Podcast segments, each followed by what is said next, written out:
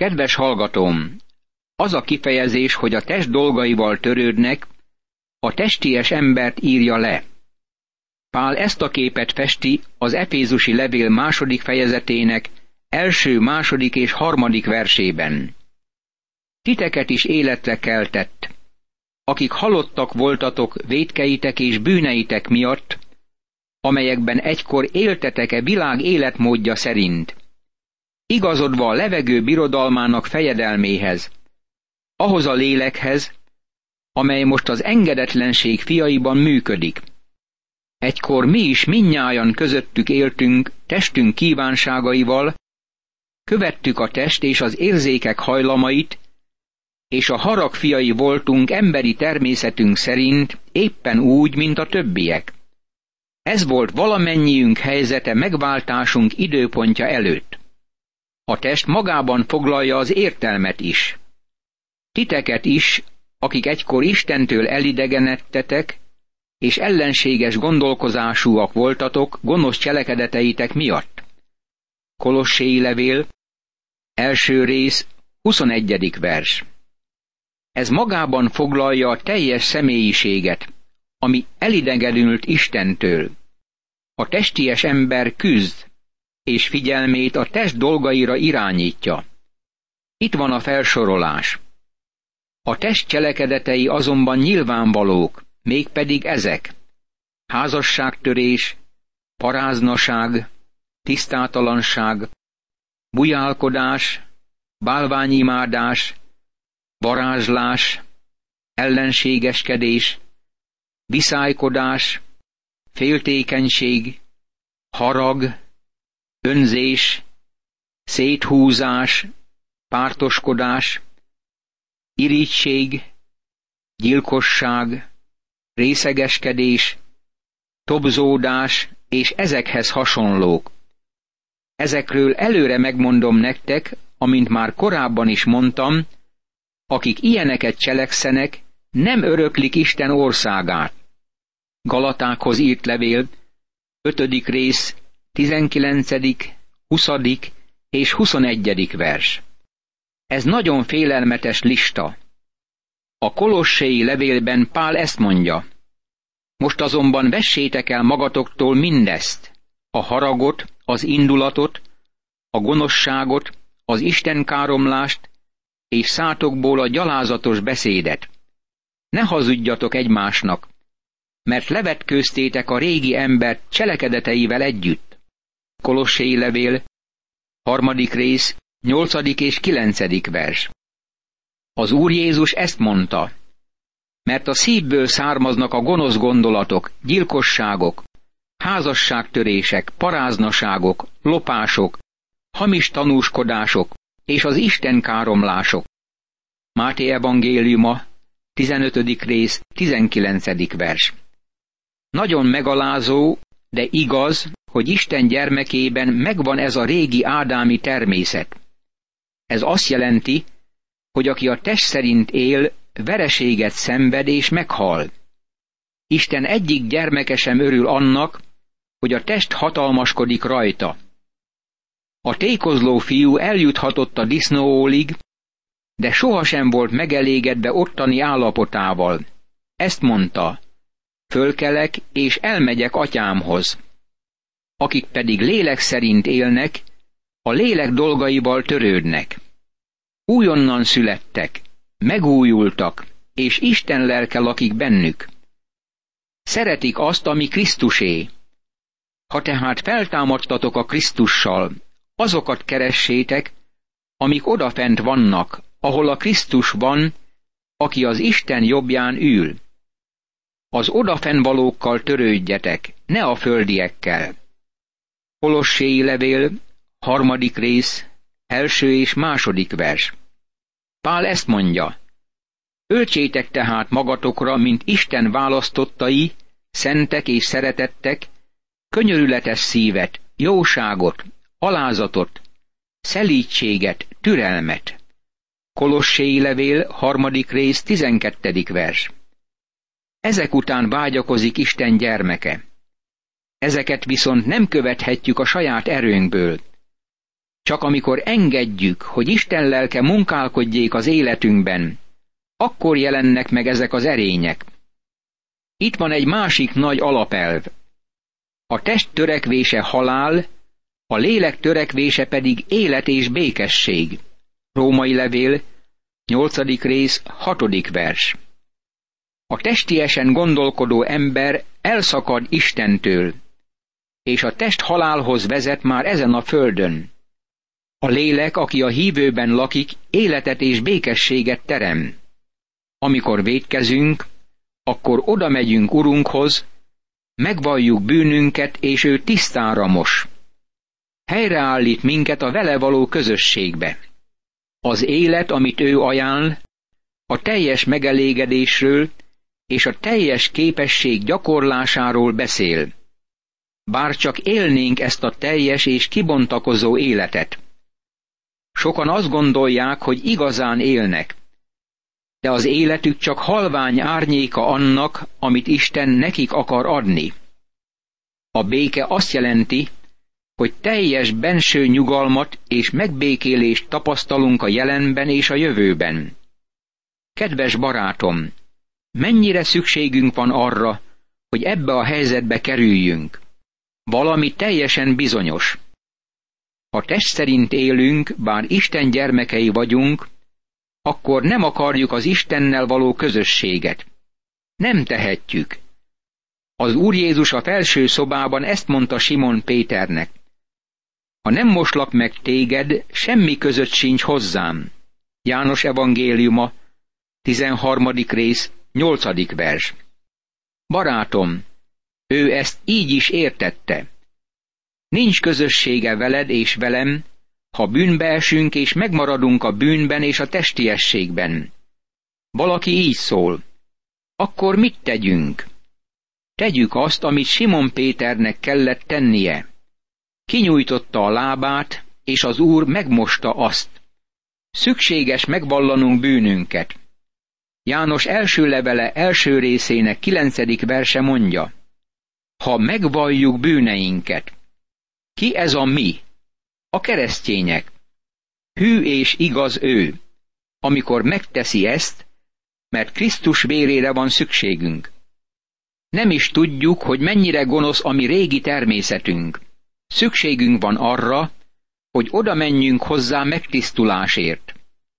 Az egyik költő Herkules fáradozásának mitológiai történetét alkalmazza, ahol az ókori világ erős embere találkozott azzal a mérhetetlen feladattal, hogy ki kellett takarítania Augiász istállóit.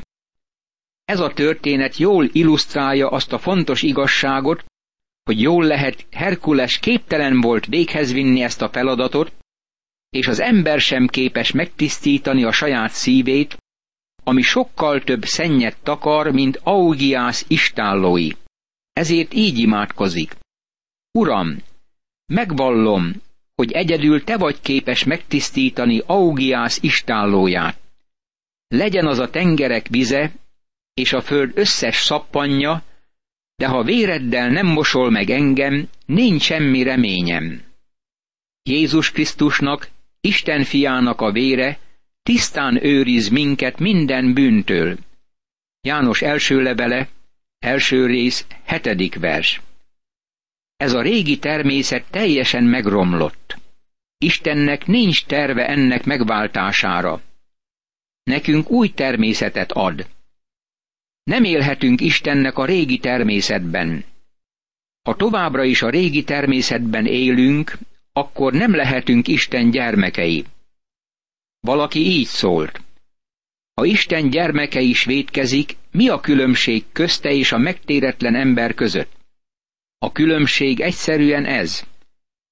Amikor a megtéretlen ember kimegy éjszaka és végig tombolja a várost, visszatérésekor ezt mondja. Még többet szórakozom, és legközelebb még jobban eleresztem magam. Míg Isten gyermeke, ha ilyet tesz, felkiált. Istenem, gyűlölöm magam azért, amit tettem. Helytelen az az elképzelés, hogy valamit javíthatunk a régi természeten. Ez vezet a törvényeskedéshez. A törvényeskedők magukat jóknak tartják, mert próbálnak uralkodni a testükön, annyira kegyesek. Meg akarom neked mondani, hogy ezek a leggonoszabb plegykások azok közt, akiket valaha láttál. Dr. Newell nagyon érdekes nyilatkozatokat fogalmazott meg, amelyeket szeretnék neked átadni. Aki azt reméli, hogy jobbá válik, az nem úgy látja önmagát, mint aki egyedül Krisztusban él. Ezt mondod. Remélem, legközelebb jobban csinálom. Tudod, hogy nem vagy rá képes. Krisztusban kell látnod magad ma, és rá kell jönnöd, hogy csak Isten lelke képes ezt elvégezni, ha benned lakik.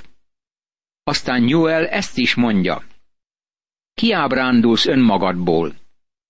Valaki így szól.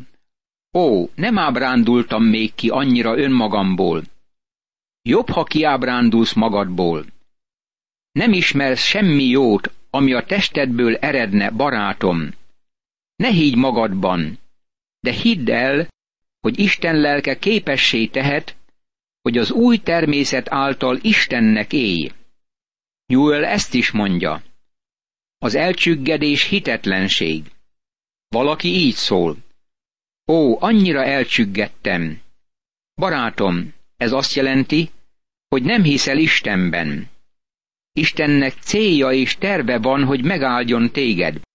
Szükséged van rátámaszkodnod. Itt van egy másik nyilatkozat. Aki elbízza magát, az vak. Nem állhatunk meg Isten előtt a saját érdemeink alapján. Barátom, lásd magad úgy, ahogy Isten lát. Itt van egy utolsó drága gyöngy. Isten áldásának a hiánya hitetlenségből fakad, nem az odaszenteltség hiányából. Belefáradtam már a szuperkegyes szentekbe, akik odaszentelt keresztényeknek tekintik magukat, és beszélnek átadottságukról. Barátom, az isteni áldás hiánya azért van, mert nem hiszünk Istenben. Nem azért, mert nincs odaszenteltségünk. Bár csak hinnénk ma Istenben. A valódi odaszenteltség nem az ember akaratából fakad, hanem annak fölfedezéséből, hogy az áldást Istentől kapjuk, jól lehet méltatlanok vagyunk rá. Semmit sem kaptam Istentől, ami az én odaszenteltségemből ered volna. Semmit nem tudok neki felajánlani. Ez azért érkezik, mert csodálatos kegyelmet gyakorol irántam. Már láttam ezeket az embereket, akik az odaszenteltségről prédikálnak, miként szentelik oda életüket a szolgálatra. Belefáradtam álkegyességükbe, mert nem lehetett bennük bízni. Hazugok voltak, becstelenek voltak.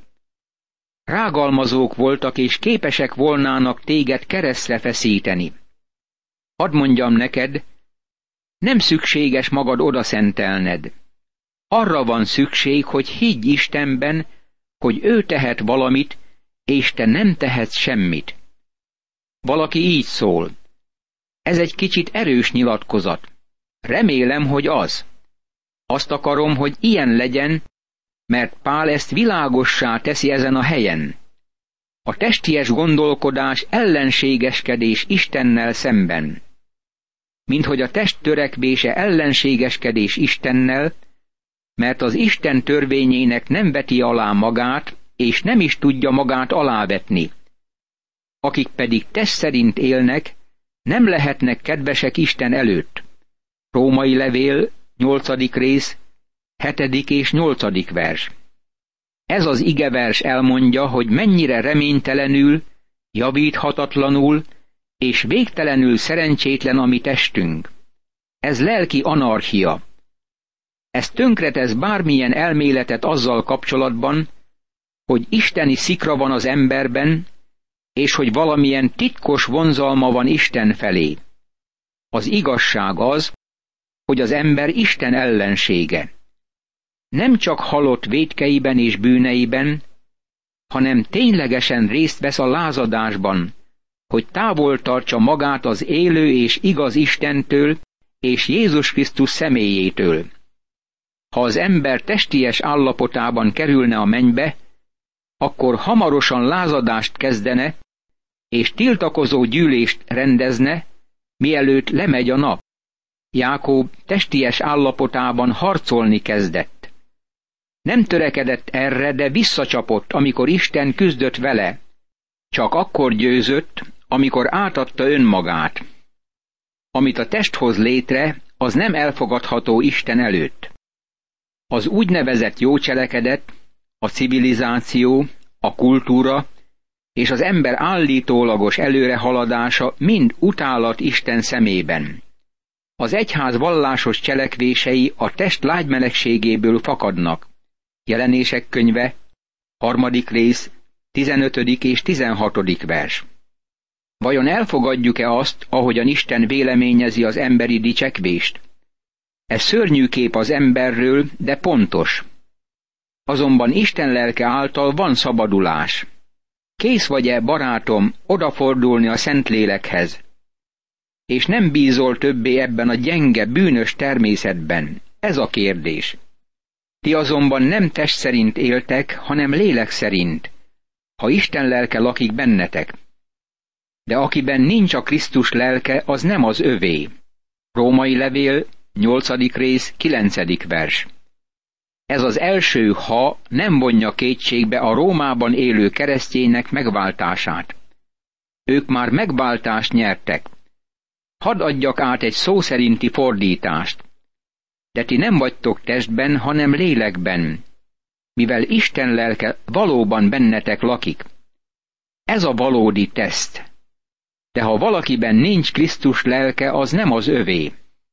Az az igazi jele az újjászületett hívőnek és az igazi kereszténynek, hogy ő benne Isten lelke lakozik. Még Pál is elmondhatta a testies korintusiaknak. Vagy nem tudjátok, hogy testetek, amit Istentől kaptatok, a bennetek levő Szentlélek temploma, és ezért nem a magatoké vagytok? Első korintusi levél, hatodik rész, tizenkilencedik vers. Amikor Pál Efézusba ment legelőször, valamit nem talált meg bennük. Hiányzott a hívők megkülönböztető jele. Ezért megkérdezte, vettetek-e szent lelket, miután hívőkké lettetek? Még azt sem tudták, hogy miről beszél. Ezért megkérdezte tőlük, akkor mire keresztelkedtetek meg? Ők ezt válaszolták, János keresztségére. Apostolok cselekedetei, 19. rész, harmadik vers.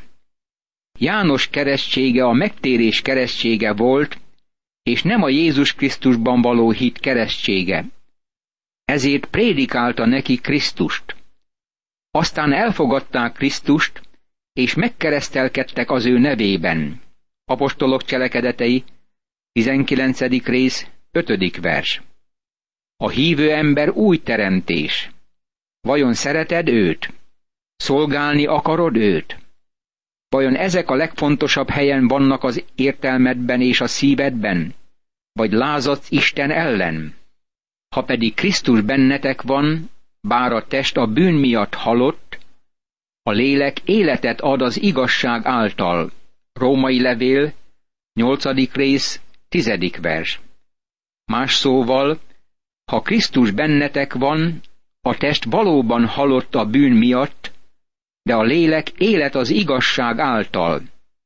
Ő azt mondja itt, hogy te és én Krisztusban vagyunk, és mivel ő benne vagyunk, amikor meghalt kétezer évvel ezelőtt, mi is meghaltunk vele együtt.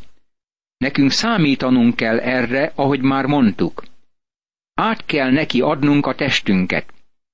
Ne mondd azt, hogy nem teheted. Ez nem a hívő nyelvezete. Pál elmondhatta, Krisztussal együtt keresztre vagyok feszítve. Többé tehát nem én élek, hanem Krisztus él bennem. Azt az életet pedig, amit most testben élek, az Isten fiában való hitben élem, aki szeretett engem, és önmagát adta értem. Galatákhoz írt levél, második rész, huszadik vers. Ha ma nem vagy tudatában Isten lelke jelenlétének az életedben, és ha nem vágyakozol Isten szolgálatára, akkor az történik, amiről ezt mondja Pál.